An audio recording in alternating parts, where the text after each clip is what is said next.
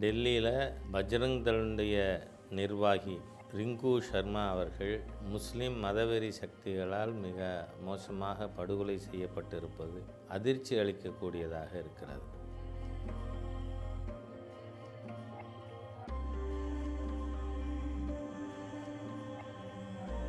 ஏனென்று சொன்னால் அயோத்தியில் ராமர் கோயில் கட்டுவதற்கான அடிக்கல் நாட்டு விழா முடிந்ததைத் தொடர்ந்து அவர் பெரிய அளவில் அங்கே நிகழ்ச்சி எடுத்திருக்கார் பேரணி எடுத்திருக்கார். அதோடு மட்டும் இல்லாமல் ராமர் கோவில் கட்டுவதற்கான நிதி சேகரிப்பு நடவடிக்கைகளிலும் ஈடுபட்டிருக்கிறார்.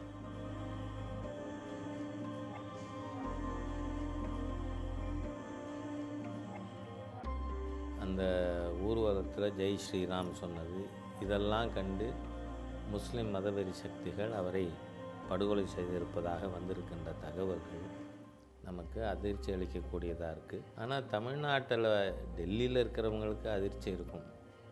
தமிழ்நாட்டில் இருக்கிறவர்களுக்கு இந்த செய்தி வாடிக்கையாகி போய்விட்ட விஷயம். ஏன்னால் ஆயிரத்தி தொள்ளாயிரத்தி எண்பத்தி ஒன்று எண்பத்தி ரெண்டிலிருந்து துவங்கி திரு. ராமகோபாலன் அவர்கள் மதுரையிலே ரயில் நிலையத்திலே வெட்டப்பட்டது.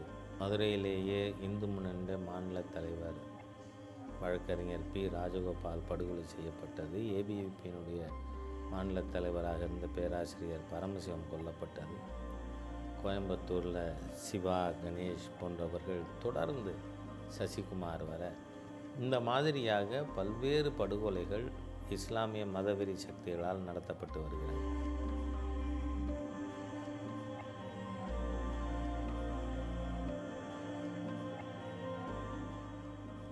அதுலேயும் இப்போ பாரதிய ஜனதா கட்சியின் மூத்த நிர்வாகிகள் ஆடிட்டர் ரமேஷ் போன்றவர்கள் டாக்டர் அரவிந்த் ரெட்டி போன்றவர்கள் இவர்களுடைய படுகொலை குறித்து இதுவரை யாருமே தண்டிக்கப்படவில்லை.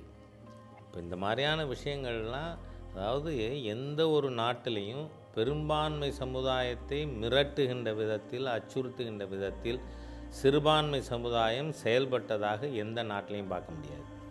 ஆனால் நம்ம பாரத தேசத்தில் மட்டும்தான் இந்துக்களை இஸ்லாமியர்கள் படுகொலை செய்வது ஹிந்து நிகழ்ச்சிகளுக்கு எதிர்ப்பு தெரிவிப்பது போன்ற மிக மோசமான ஒரு சூழ்நிலை இருக்குது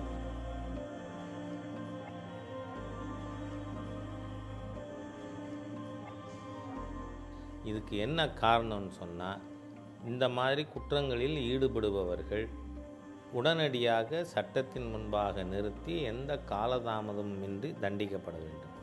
Justice delayed is justice denied ஆனால் நீங்கள் பாருங்கள் அது பரமக்குடி கவுன்சிலர் முருகனாக இருக்கலாம் ஆடிட்டர் ரமேஷாக இருக்கலாம் டாக்டர் அரவிந்த் ரெட்டியாக இருக்கலாம் எல்லாத்துலேயும் குறிப்பிட்ட மூணு பேரை குற்றச்சாட்டு சொல்கிறாங்க ஏன்?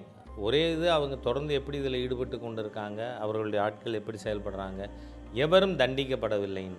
அதனால் தமிழகத்துலேயும் சரி மற்ற இடங்களிலும் இஸ்லாமிய பயங்கரவாத தீய சக்திகள் கடுமையாக ஒடுக்கப்பட வேண்டுமானால் ஏற்கனவே குற்றங்களில் ஈடுபட்டவர்கள் கடுமையாக தண்டிக்கப்பட வேண்டும். அப்போ தான் இது வந்து நாம் ஒரு தீர்வுக்கு கொண்டு போக முடியும்.